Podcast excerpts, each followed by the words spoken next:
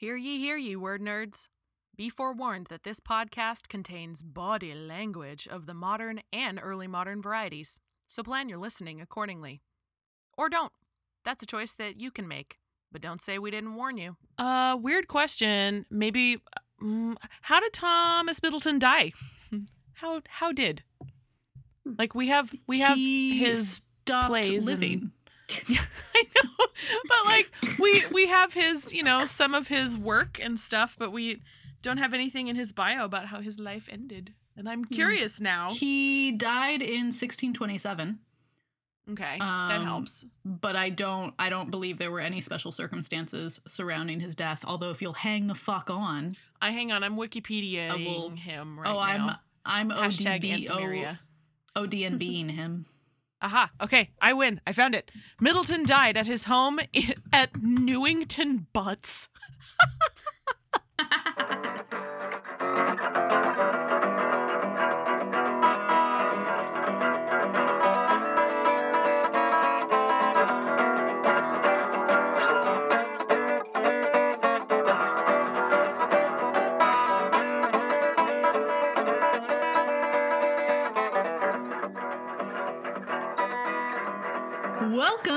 the Hurly Burly Shakespeare Show. We are your hosts, Jess Hamlet. And Aubrey Whitlock, and together we are Whemlet. Thank you so much for listening. We hope you enjoy the show and come back for more. This week, we are finally getting around to Thomas Middleton's The Witch, and we Yay. are thrilled to welcome our guest expert, my good friend, Courtney Parker. Hey, Courtney. Hi. Yay. We're so glad you're feeling better and you're here with us. Yeah. Oh yes, I'm very. I'm also very happy. I'm feeling better, and I'm really, really excited to be here. This is wonderful. This is also the first time we've had a guest that's like in the same location. As at least one of us. Yes. Oh, yeah. yeah. Yeah. Yeah, we That's are true. live together Yes. here at your desk. I'm touching Courtney Yeah. right now. It's two to one Alabama v. Virginia. well, is what it is. yeah. anyway, Yeah. introduce yourself, dear Yeah. friend Courtney. Oh yeah. So um hi, I'm Courtney and I am also a PhD student in the same program as Jess. So I'm working on my doctorate in Renaissance literature at UA. Um, I've got so I've got a background in theater, which is partly why I do what I do. Uh, I've got a bachelor's in theater, another bachelor's in English. I got my master's in English and women's and gender and sexuality studies.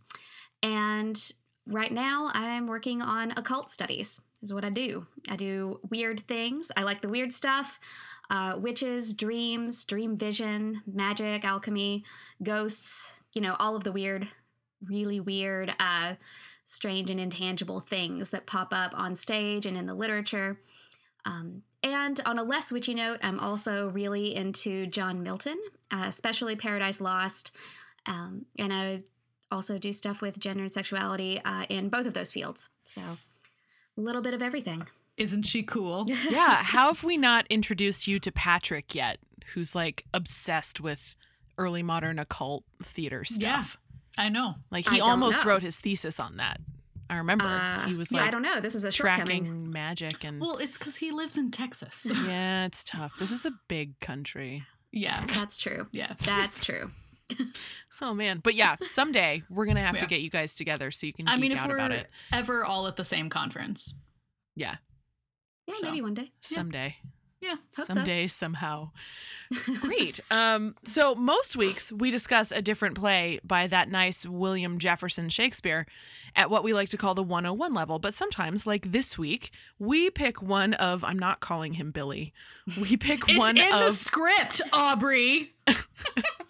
I just I hate the nickname Billy. Don't ask me why. It's just a thing. I don't like it. Rude. Uh, I just sorry Billies of the world. I don't like it. Um we pick one of Will's colleagues and this week it's Thomas Middleton. Yeah, so, but you're still going to get all the introductory stuff that you would get in a regular 101 episode. You know, everything that you need to know to have a general understanding of the play and its major themes, and some cool stuff that you will get nowhere else, like my opinion and Aubrey's opinion, and this week's Courtney's opinion. Yes. Yay. Uh, all right, but before we do any of that, we need to word nerd it out. So Yeah. we're going to start with our rhetorical device of the week. Because we're word nerds, each week we draw a random device from our handy dandy rhetorical device flashcards. For actors and scholars, knowing the rhetorical devices helps us recognize patterns in Shakespeare's language so that we can gain a better understanding of what's being said and how it's being said. Basically, it helps us understand characters through their speech tactics, and we have exactly six cards left. Holy cow! I know, just six. It's I think that's nuts. about how many episodes we have left in the season, also, That's which is true. Hopefully. wild. Okay, so Courtney, pick a color. We've got, I'm going to try to Hmm. give fan it out here. We've got blue, purple, orange, or red. Hmm, purple. Purple. Okay, great. There are two purples. So why don't you just tell me left or right? I mean, we can see what it says. Yeah, I'm moving it now. Okay. um, excuse me, left.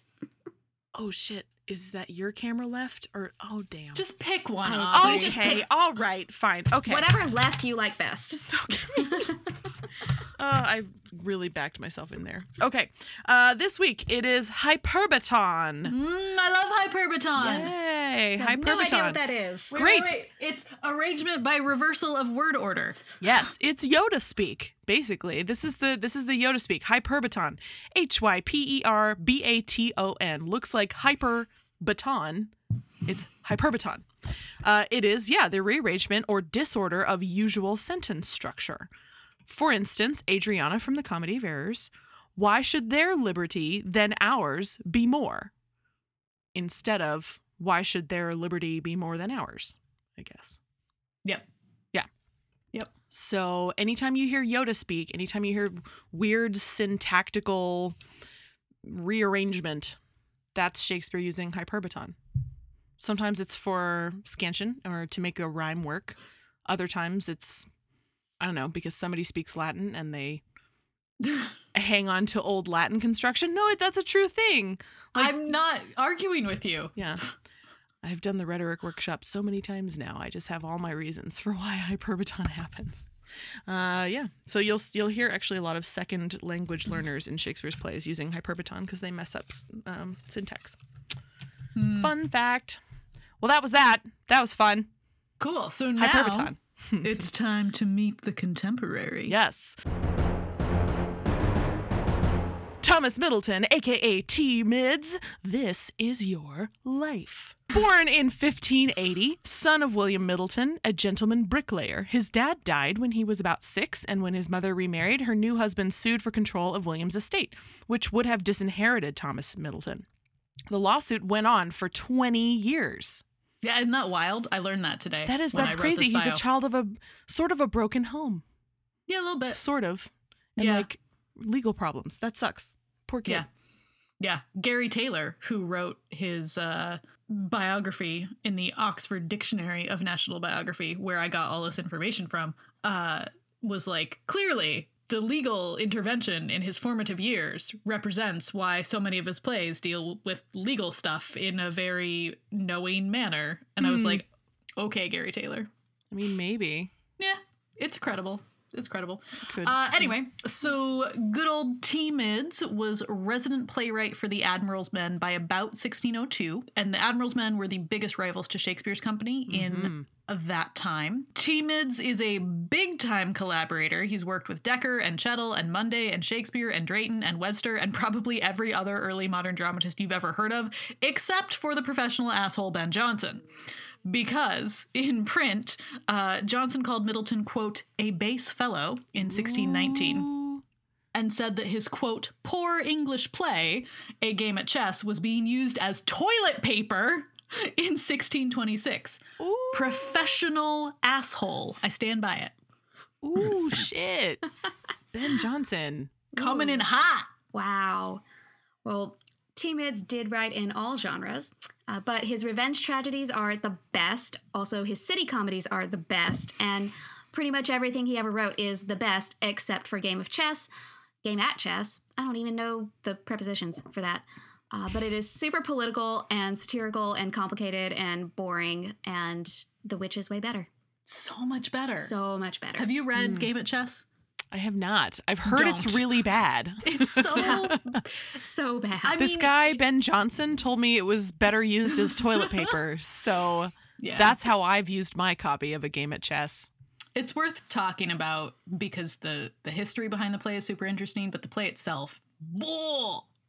Oh, yeah, I don't often Okay. find myself agreeing with Ben Jonson, but for this one, Yeah, maybe not wrong. toilet paper. Mm. Uh, anyway, so we've already talked about the Changeling on this podcast, which Middleton wrote with William Rowley, uh, and also Mhm. Timon of Athens, which he helped Shakespeare with, and also Macbeth. And today we're hitting The Witch. Uh, but some of his other super, super, super great plays that are definitely coming up in season three. Yeah. Uh, stop me! Just stop me! You won't stop me. We're gonna do. It. I'm not to stop you.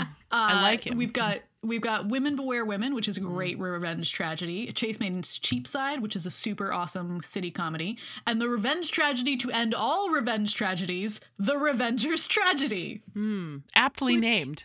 I love it so much, and I'm teaching it next week, and I can't wait. Yay. I'm so excited.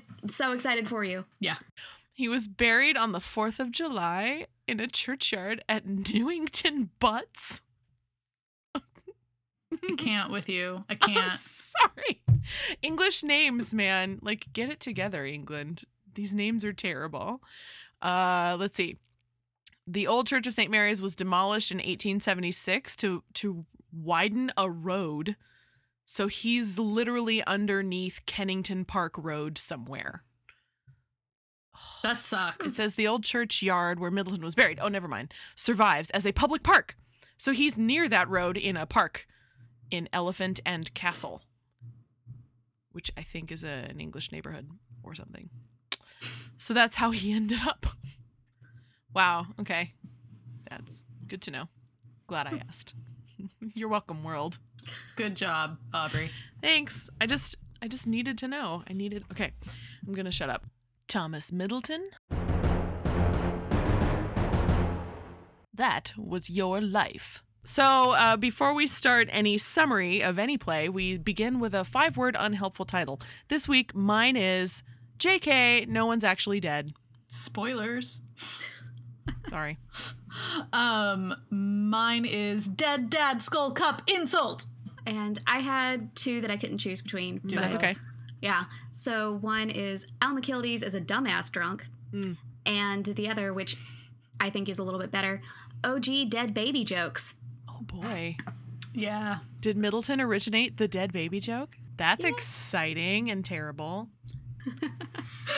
Uh, so let's let's get going on the dramatis personae, but only the real important ones. Mhm. Um, Which is a lot of people in this list. Yeah, it's a lot of people. Yeah. Well, there's a lot of plots. Yeah. Um.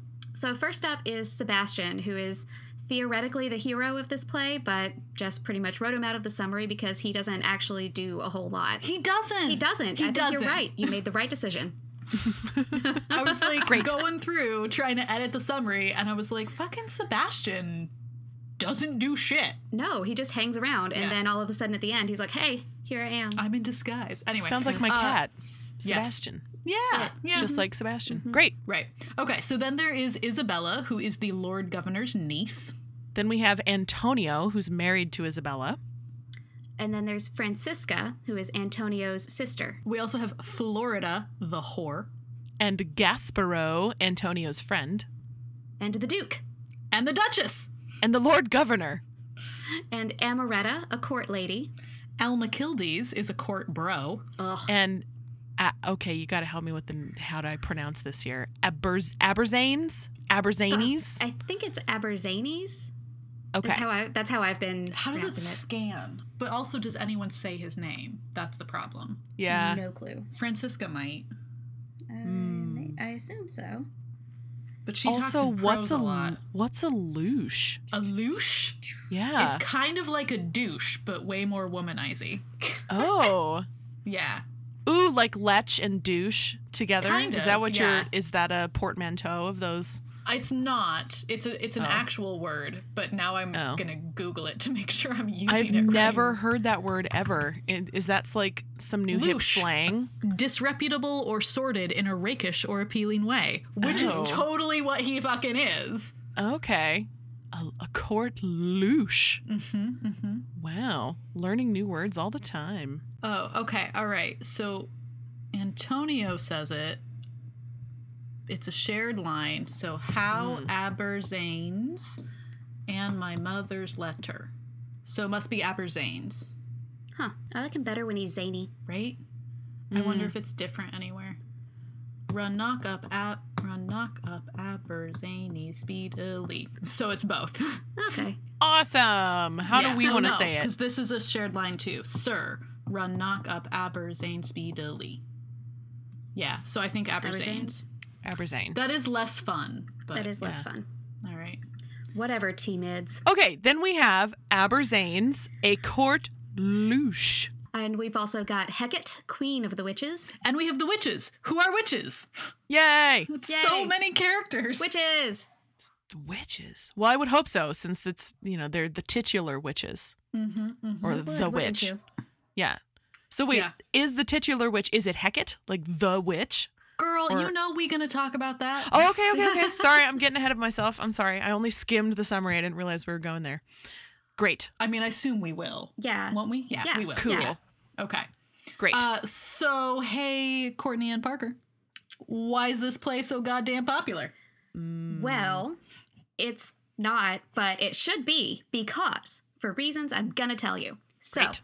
uh, one of the reasons that it's probably not all that popular or well known really at all right now outside of like academic circles, as far as I'm aware, uh, is probably because it was suppressed right after it was written. Uh, because of the whole Overbury affair and the fact that it was probably written around 1615, 16, uh, which is right when that murder trial was happening. And I'm going to talk about the Overbury affair later. Uh, it's a big political scandal and it was a problem. This play, it was suppressed because of all of this political scandal and it was also only ever in manuscript until it was printed in 1778. Uh, there's also speculation that it's unpopular today because the content is so topical uh, and modern readers are way removed from 17th century court scandal. But I don't buy it because this play is a wild ride, and you don't have to know anything about the Frances Carr and Overbury kerfuffle in order to be entertained by all of the batshit capers in this play. I mean, the Duchess has to drink a toast out of her dead dad's head that her husband just carries around with him sometimes. Uh, people are dead, and then they're surprised not dead. So much convoluted poisoning plots and bed tricks and witches, and how can you not be into the witches? The play's got three main plots, and it's kind of like reading and watching a circus. Uh, and I just think that's a fantastic opportunity for actors and directors to shape those narratives in really interesting ways. Like, there's all kinds of stories in this play just waiting to be shown. And staging witches is a lot of fun, so, like, why would you not do that? Um, and these are obviously supposed to be satirical, silly witches. So I think that it just it's dying to be staged. And to my knowledge, really hasn't been. It has not gotten that kind of attention and it just needs it so much. Mhm. So that's, Yeah. those are my feelings. This Great. play is so good, y'all. so good. Okay, well now the challenge has been issued. The gauntlet is thrown. Let's see who Yeah. does it. Right. All right. it's summary time. We will now summarize The Witch for you in a segment that this week we're calling Dead Dad Skull Cup Summary. Sorry. Yay! Wait, does But that mean we in- have to drink the summary good. out of a skull cup? Yes, Excellent. obviously. Hmm. Woohoo! Uh, so You have your timer? I got my timer. Y'all ready? Yeah. Just tell me I'm to go. ready. Get the lead out. I mean, I'll start when you start. So Okay, cool. Ready, set, go. Act one. Sebastian was supposed to marry Isabella, but he went to war, and then her uncle, the Lord Governor, married her to Antonio instead. Drunk Almachildes tries to make a move on Amoretta, but she shuts him down, so he decides to go visit the witches and get himself a love charm. The Duke produces a cup made from a human damn skull to drink healths to Isabella and passes it around. It's made from the skull of the Duchess's father. What? Secretly pregnant Francisca worries that this cup is going to make her give birth prematurely. The Duchess plans to kill the Duke for his head father cup insult. Uh, the witches gather for some witchy cooking, which is real reminiscent of the cooking scene in Macbeth. Uh, Sebastian and Almachildes turn up to get help from the witches, and Hecate has the hots for Almachildes. She agrees to help him, conjures up a cat and a fiddle because witches, and they go into dinner. Act two Francisca is unmarried and she thinks she's very close to giving birth. Skull or no skull cup. Isabella comes in and chats about how she didn't have sex last night and how Francisca needs to get herself married so that she and Isabella can share information about sex and motherhood. Is she not seeing the pregnant belly? P.S. Francisca is 16. Aberzanes, who is Francisca's baby daddy, counterfeits a letter from Antonio's mom saying to send Francisca to her in order to get her away from the court for the birth. Francisca is delivered of a boy, and Aberzane sends him off with an old woman as a foundling. Almachildes has his love charm and uses a hug as a pretense to slip it into Amoretta's bosom. That's one hell of a hug. And then he leaves. She protests his embrace, but after he's gone, reveals that she actually thinks he's quite the catch and doesn't want him out of her sight for long. The charm is at work. In conversation with the Duchess, the charm falls out of her dress and she immediately disavows him again. The Duchess makes plans to poison the Duke. Act 3 Bed trick alert! The Duchess blindfolds and sleeps with Almachildes, who seems to think she's Amoretta and complains that she's too knowledgeable in bed to be a virgin, and it's a good thing he tried her before he married her because he would have been made a fool otherwise. The Duchess then unblindfolds him and tells him she's shown him what he can have if he'll only murder the Duke. She promises to marry him after she's a widow, and he agrees to do it. Isabella finds a letter that reveals Francisca's secret pregnancy. Francisca plans to impeach Isabella's honesty and reputation to her brother so that if Isabella decides to tell Antonio about the baby, no one will believe her. Francisca tells Antonio that Isabella has been a slut and they devise a plan to disgrace her. The witches witch about. In Act 4, Almachildes has killed the Duke and now is a little bit wary about his safety. The Duchess promises him rewards, but secretly plans for him to die as well. She promises to marry the Lord Governor after she's properly mourned the Duke. The Lord Governor seems thrilled at this, but in an aside says she's betrayed herself. To be rid of Almachildes, the Duchess decides to go to the witches, and everything's coming up Duchess! Or is it? Sebastian, remember him? In disguise, sets up some kind of elaborate trick to get Isabella to think she's catching Antonio in bed with the whore Florida, but he has a change of heart halfway through, and also Antonio was never there to begin with because schemes. Francisca orchestrates a scenario by which Antonio is meant to think he finds Isabella in bed with Gasparo, but really it's Florida. Antonio kills Gasparo and Florida and then beckons Francisca so he can kill her too for delivering the knowledge of Isabella's unfaithfulness. Francisca confesses everything in this moment to save herself, and Antonio dismisses her. Act 5. Antonio forces Aberzanes and Francisca to pledge themselves to each other, then gives them poisoned wine and also drinks it himself. He reveals that he knew Sebastian was alive when he married Isabella, but swore to her Sebastian was dead, so to beguile her and wed her, and this is now his punishment for that. Surprised not dead, Gasparo stumbles in to relate that Florida is dead, not Isabella, and Antonio wishes the poison would spare him until he finds out where Isabella is. Surprise! Antonio's servant didn't give him the poisoned wine. Surprise Not Dead Florida tells Antonio that Isabella is with disguised Sebastian, and Antonio tells the Lord Governor that Isabella's false and storms off. The Duchess goes to Hecate to get death for Almachildes, and the witches do some charming. Antonio falls to his death off stage because yeah, he just does that. It's whatever. Uh, the Lord Governor reveals he knows all about the Duchess's role in the Duke's murder and confronts her with the Duke's dead body. She begs for death. At the moment, the Lord Governor is going to execute her. The dead Duke jumps up. Turns out Almachildes didn't poison him, helped him fake his death instead. The Duke apologizes for the dead dad head cup insult, promises to properly inter it, and everyone is forgiven and happy. What the fuck? I love this play. What the It's fuck, so indeed? It's My so head is wild. spinning with Yeah. all of these plots and the bed tricks and the. It's like a Yeah. revolving door of bed tricks and poisoning. yeah. Yep. Wow, Yep. that's um, fun.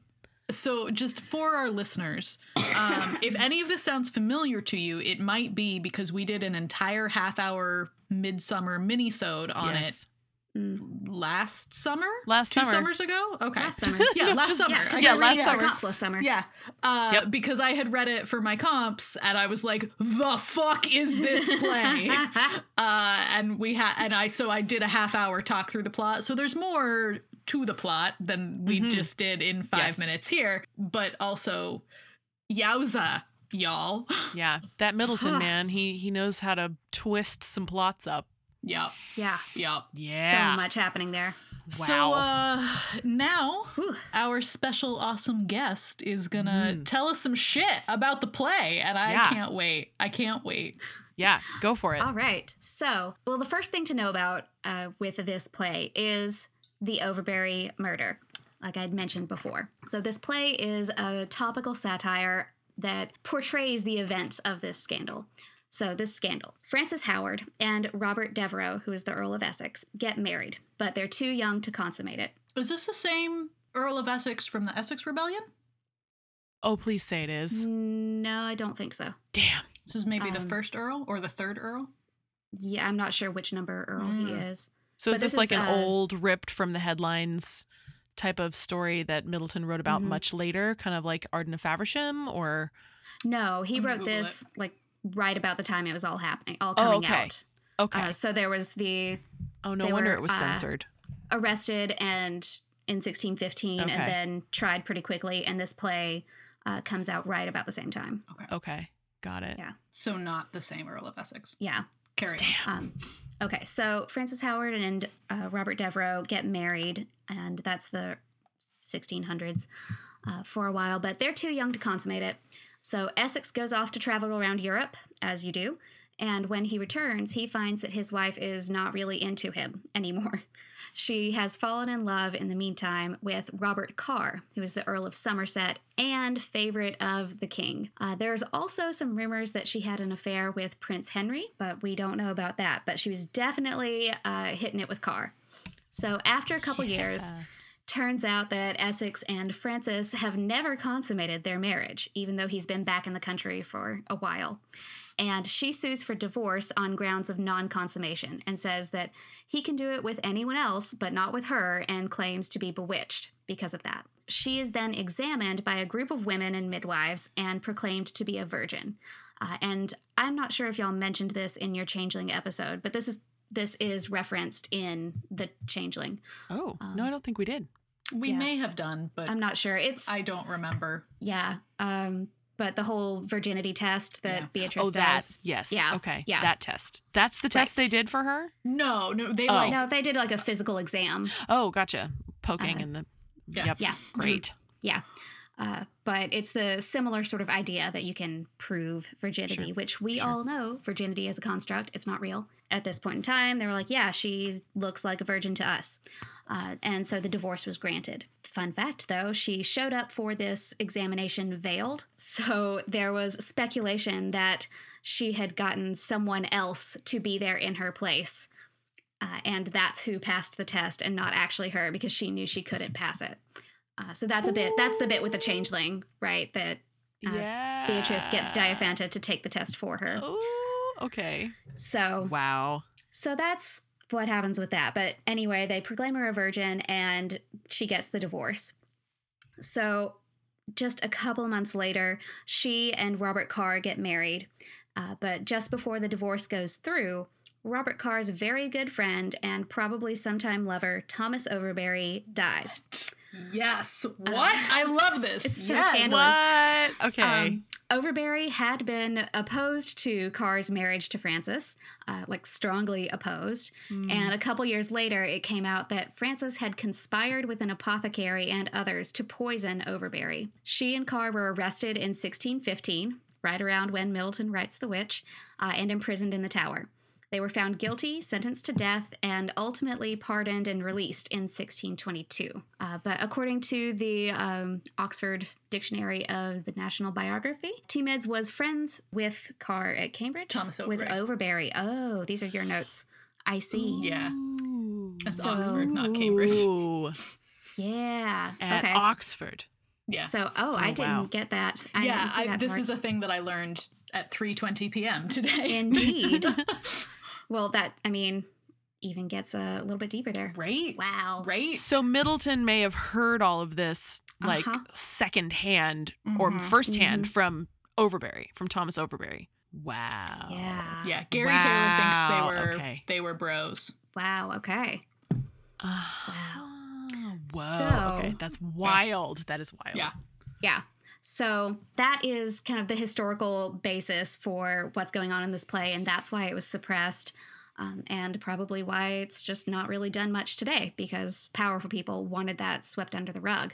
Hmm. So that's the one big thing to know about it. And you can go through and like find all of the parallels because there are 1 million of them. And it's common to read, so a lot of people read Francisca, uh, the Duchess, and Isabella in this play as representations of different episodes in Frances Carr's life. Uh, so the play was suppressed because it was like too on the nose about the scandal when it was happening. It's also got a relationship with Macbeth, as we've hinted at a little bit before. Uh, these witch scenes are very similar. If you've read Macbeth, then you know.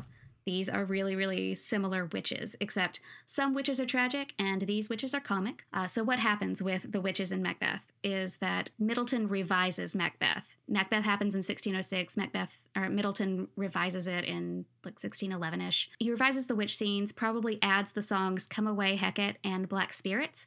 Neither song appears in full in the folio, but they are in The Witch. And scholars disagree about which play the songs were written for originally, but generally it's accepted that the songs were added into Macbeth in a version that came between its composition and printing in 1623. And the portrayal of the witches in The Witch, where witches don't actually matter. Um, so if you've heard the summary just now, then you will have been probably wondering what's going on with these witches? Why is it titled The Witch when it's not seemingly about witches? Yeah. And that is, well, that is the million dollar question, right? So, this is a very satirical representation of witchcraft and witches, which is probably a subtle dig at King James I, who was really, really concerned with demonology. Uh, in fact, James is the one who wrote Demonology. Uh, and he was really into witches and magic of all sorts. So that was a big court topic. Middleton takes a lot of his material for the depiction of witches in this play directly from Reginald Scot's very skeptical discovery of witchcraft. Uh, the witches are made to seem ridiculous. They have no real importance to the action of the play, which underscores the idea that witchcraft is silly and pointless and has no effect on anything, uh, which was basically Scott's whole thesis in that treatise. Uh, that it's all smoke and mirrors, nothing is real, and people who believe this are just absurd and idiotic. Mhm. So that's kind of the scholarly background on this play. And man, this play is such a puzzle. I love this play. such a puzzle. And there's just have been not really any modern productions. So I've got the New Mermaids edition of this play, and Elizabeth Schafer wrote the intro to that and edited this edition. Uh, and she says that there had been no 20th century productions of The Witch at the time that she was writing this in 1994. And the only one that I found so far was the ASC's 2008 Mhm. uh, staging of it. That's what I saw on like some cursory internet searching. I haven't really yeah. uh, searched in depth, but I haven't come across anything else. And I think that is a crying shame. Yeah. Yeah. I've Ren seen the production photos for it. It's pretty crazy. They they went hog wild with it. I want to see production photos. that's the way to do it. Are they on the internet? No, I mean some might be actually. Some some Mm-hmm. might be. I mean, I'm I'm thinking just from a production perspective, it would be there are so many little plot twists and intrigues and Mhm. and it's oh shit! There found some are stuff? production photos. right on. Yeah. God Yeah. bless whoever has put all of this shit on the internet. Yeah, there's some good stuff. Um, but it, it would be so hard to Keep keep that straight for an audience. Like that, I think would be a Yeah. huge production challenge to, to Oh, help sure. make that clear. Uh, somehow. Oh, it's my good friend Rick. Hi, Rick.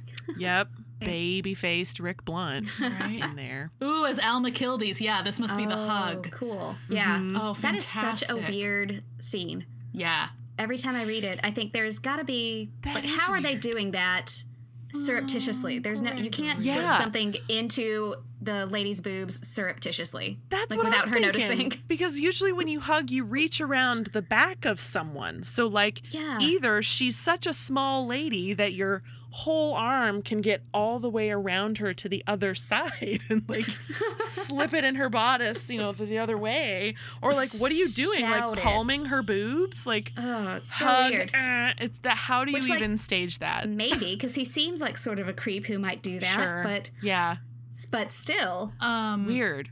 So Like, our good you friend use your mouth, like, and, like drop it, just like drop it in there right before you hug her. I mean, I, I think the possibilities are endless. I'd like to see somebody try it. I really, really, really want to see this done. I need someone to do this play. Yeah, Because I gotta see how it goes. yeah. It's just got Oh, so many wild moments like that, like the bosom scene, and I would love to see what people do with the witches Mm-hmm. uh, and the dead baby because they definitely have a dead baby. They just have one. Yep. yes, they do. yep. Yeah, and like, oh my god, the bed tricks. And I'm Mhm. trying to, you know, I'm looking back and thinking like, what is the what is the buck basket staging problem for this play? But it feels like there are a bunch It's of most them. of All the of play. it. The play. Yeah, the play is whole the problem. play is a buck basket staging issue. Yeah. Like, how even? Yeah. Mm-hmm. Wow. Yep. Yeah, especially Wow. that last scene, like the oh last god, the act last and a half. 20 lines. Uh huh. Surprise, no one's actually dead. That's what I'm saying. yeah, I think Yeah. my five word unhelpful title was actually a little too on the nose, but yes, Yeah. it was. Yeah. Every time I read this play, I have to really dissect the whole bed trick thing at the end mm-hmm. because somehow it never really sticks in my mind, and I just keep having to reparse it out, and it's just so complicated. Yeah. So the only guy who ever Ugh. actually ends up dead is Antonio. Yep. Yep. Who dies off He stage, which is Dies disappointing. off stage. He falls to his death. hmm He just Okay. falls in a pit. In an in an oub- oubliette. Is Yeah. that how we're saying it? Oubliette. Oubliette. Yes. What's an oubliette? It's a hole that you throw people in to, To forget die. about them. Oh, that's the- fantastic.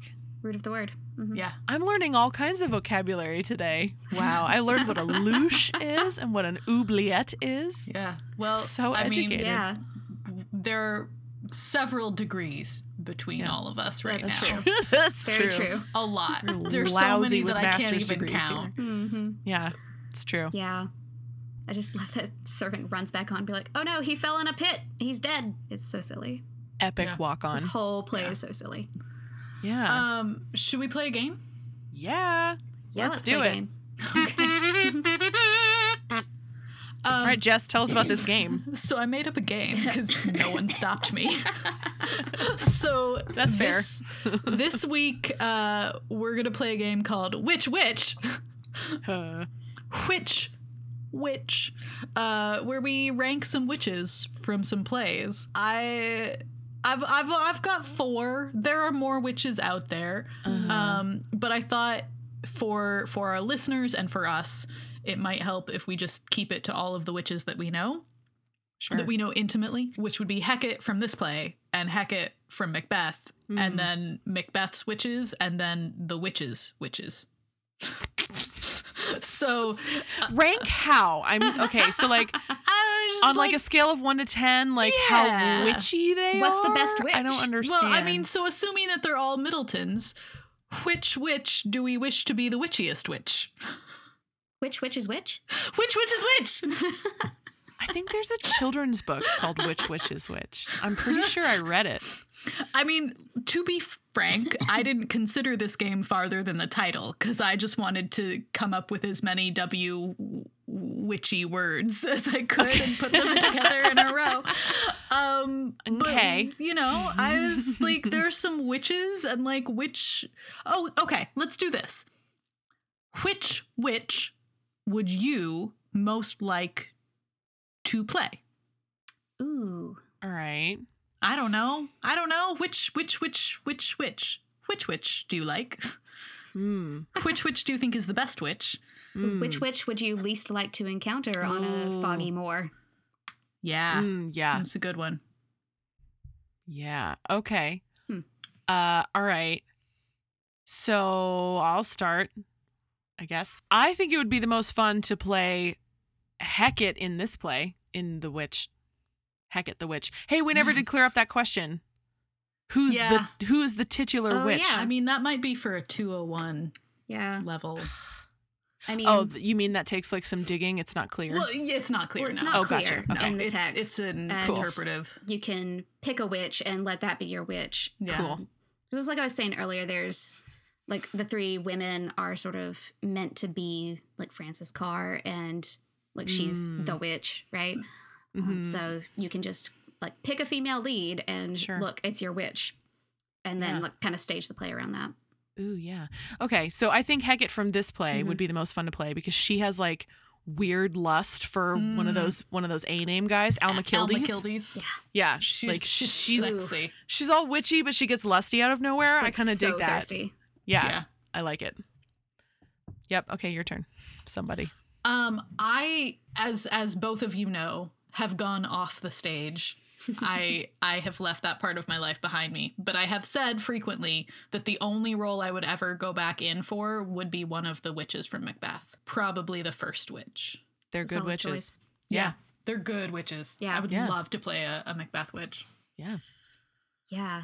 This is oh, that's a tough question. I know, right? I'm I'm torn between the Macbeth witches and Hecate from this play because this Hecate is way better than Macbeth's Hecate. Like Mhm.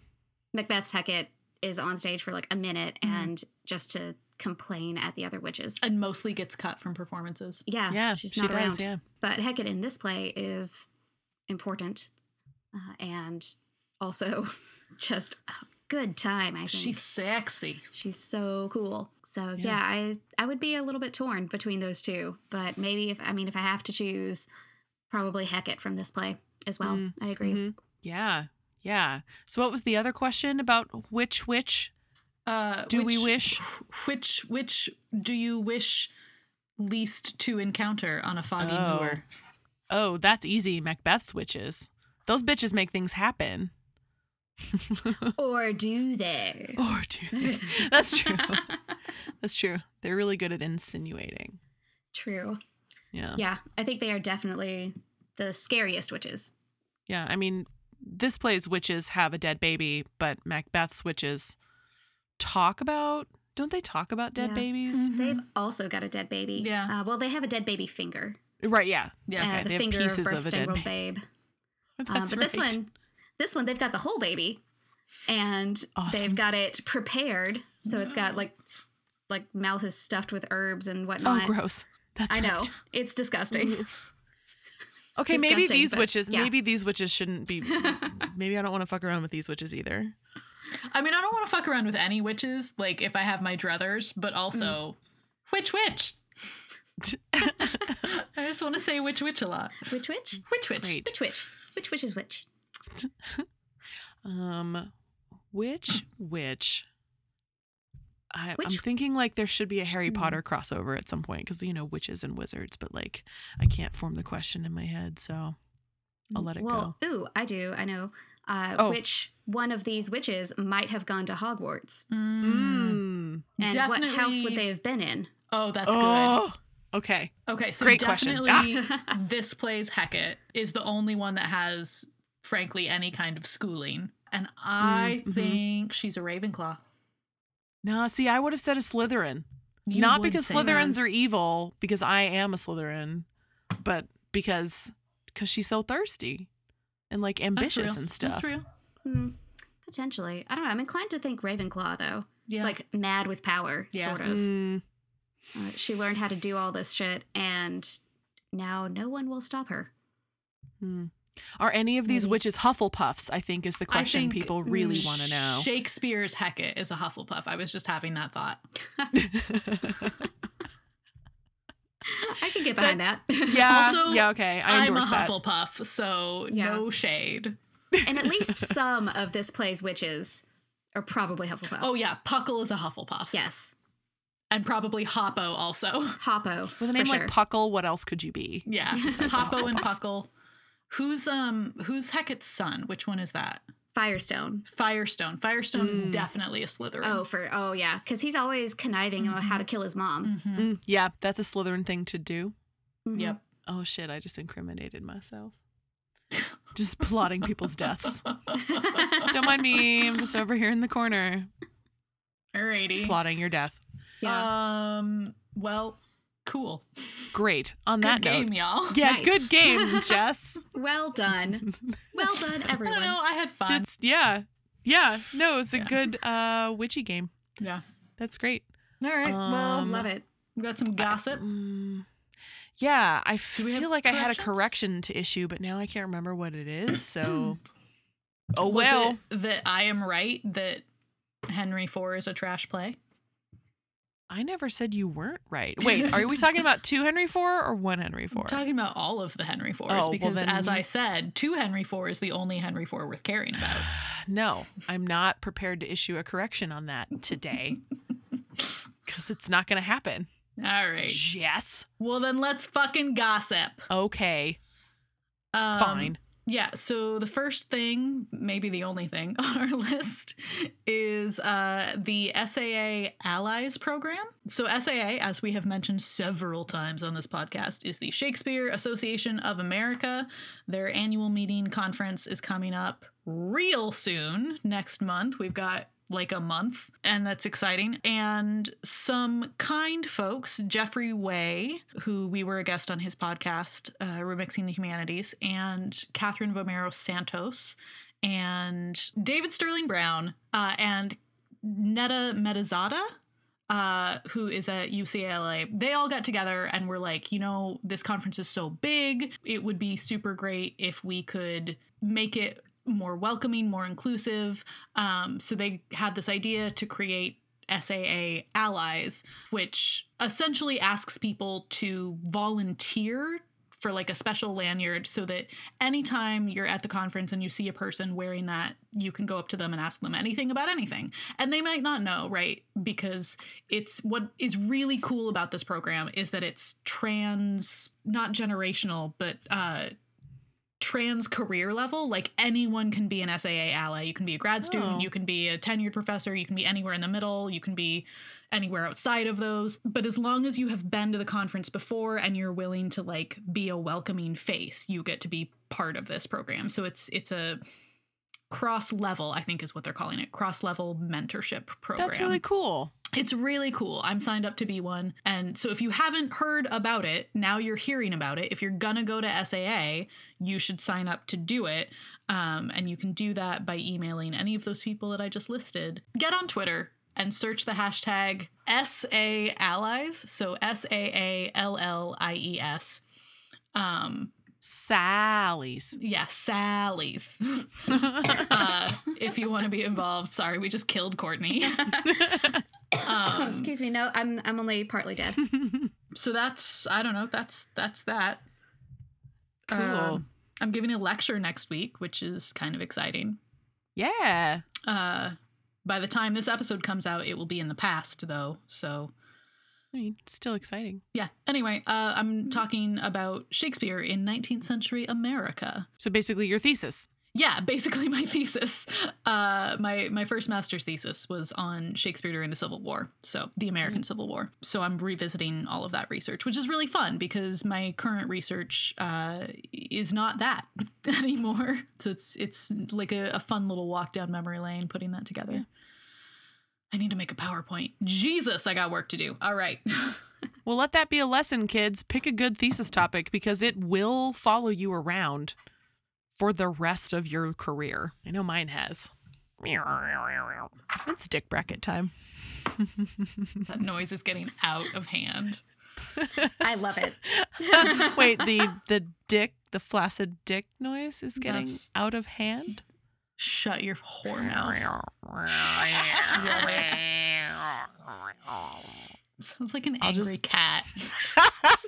yeah, yeah, it's kind of what I'm basing it on. Good. Not really. Um, all right. So last week's matchup was the the first matchup. No, the last matchup of the final four. Sorry. Yep. Which is Barabbas versus Tamerlane, and this was so close, and Tamerlane won by a hair. What? Damn. Yeah, Damn. but keeping keeping my thesis statement alive, which is is Tamerlane the biggest dick in early modern drama? He may yet. He may yet come out on top. He's going into the final two. So Damn. That's right. He's actually turning right back around uh, from beating the snot out of Barabbas. And uh, he's going up against the Duke from Revenger's tragedy this week. So Tamburlaine versus the nameless Duke. yeah, and I feel like he's gonna win that handily, but Yeah. I guess we'll find out. We have a lot to learn about these bracket pairings, but it's been a fun experiment. Yeah. Because I would have wanted, like, I, I know I've said this before, but I would have wanted Barabbas and Tamerlane to go up against each other, like in the in Yeah. a final four situation. yeah, yeah. yeah. But they, it's I all mean, right. They, they did go up against each other in the final. Or, okay, I can't math. Sorry. Yeah. In a you, in a you want that to be the last matchup, yeah. I do. I do. Yeah. Well, you fought hard, Barabbas. Too damn bad yeah. for you. He ended up in that pot of boiling lead. Yep. Ugh. Yeah. So what a way all right, go. Tamburlaine versus the Duke this week. So get on get on the Twitters and vote. Thank you everybody so much for listening. We hope you leave the podcast more informed than when you started. And thank you so much to my friend Courtney for joining us. If you would like to keep up with her doings, because she she she does things. You do things. Sometimes. Yeah, Sometimes I do things. We do things together. um, you can follow her on the Twitters if you like, which she is at magic underscore dance. Great. Oh, and tune in next week for Arden of Faversham 101. Woohoo! Can't wait. Hit us with that quote. More I could instance, as the same needles thrust into their pillows that sews and sucks up dead men in their sheets, a privy gristle of a man that hangs after sunset. Good. Excellent. Couldn't have said it better myself. Whamlet out. Privy gristle. Amazing. Privy gristle. Don't know what that is. I think it's a penis, but who knows? If you liked this podcast, subscribe and rate us on iTunes, Stitcher Radio, or Google Play. For show notes and other fun things, you can visit our website at www.hurlyburlyshakespeareshow.com. Or you can drop us an email at holla at hurlyburlyshakespeareshow.com You can find us on Instagram at hurlyburlyshakes. or at hurlyburlyshake on Twitter. The Hurly Burly Shakespeare Show was produced and edited by Jess Hamlet and Aubrey Whitlock.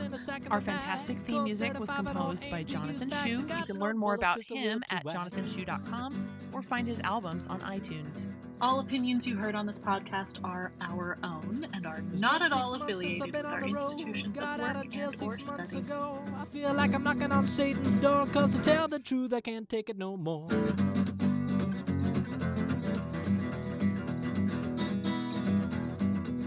Gonna marry me, the first woman I see. She's gonna love and do right by me. Have a kid, have some family. Gonna marry me, the first woman I see.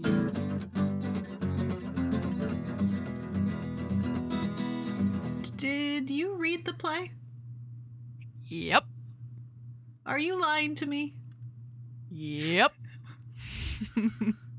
Great. So I'm just going to wing it. uh, I'm all right. sorry. You're fine. You're fine. no, I'm not. so- I've clearly disappointed you. I can hear it in Well- your voice. I'm not mad, Aubrey. I'm just disappointed. I'm going to go die now. Okay.